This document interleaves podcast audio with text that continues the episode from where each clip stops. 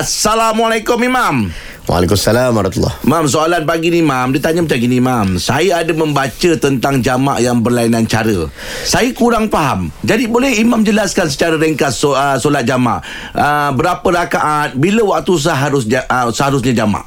Solat jamak ni solat yang dihimpunkan eh hmm. Dua solat dalam satu waktu Boleh buat jamak takdim Takdim ni maksudnya Hmm. Solat yang Orang. asar tu Yang kemudian tu Kita semayang awal-awal Waktu zuhur. Waktu zuhur Kemudian ada jamak takhir.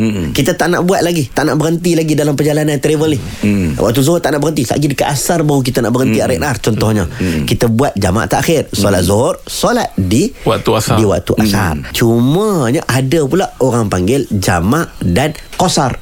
Ah. Okey. Ha. Ha. Jamak tadi himpun lah Okey. okay. Ha. Kosar ni apa dia? Memendekkan. Empat pendek jadi dua. Dua, okey. Maksudnya Zuhur Asar Dan Isyak Tiga solat ni Boleh pendek jadi dua Daripada empat rakaat Jadi, Jadi dua dua rakaat rakaat. Jadi bila orang tanya Kita buat jamak kosar lah Mm-mm. Maksudnya Kita buat package lah Ah. ha, Pendek pun pendek Mm-mm. Dua solat dalam satu waktu pun, pun ah. Dihimpunkan juga Ah. ha, Itu maksud jamak kosar Oh. Mungkin yang dia tanya tu Mungkin ada orang Pernah buat Berlainan cara dia kata kan? Jamak tanpa kosar Ah. Ada tak? Ada Biasanya Kes-kes ni Kes-kes melibatkan Walaupun dia tak dalam mazhab syafi'i Tapi diguna pakai Contohnya doktor dalam pembedahan Mm-mm.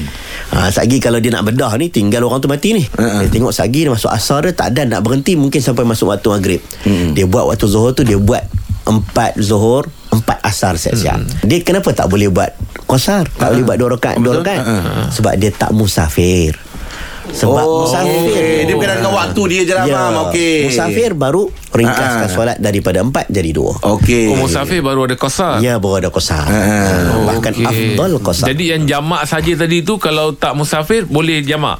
Ah itu dalam keadaan-keadaan kes-kes macam Darurat tu lah. Ah, darurat tu lah. Sebab Nabi bila Oh. musafir saja, Nabi buat kosar. Ah. Kalau musafir ni Nabi tak nak lama-lama. Nabi kata cepat-cepat. Mm-mm. Sampai ke tempat tujuan kamu.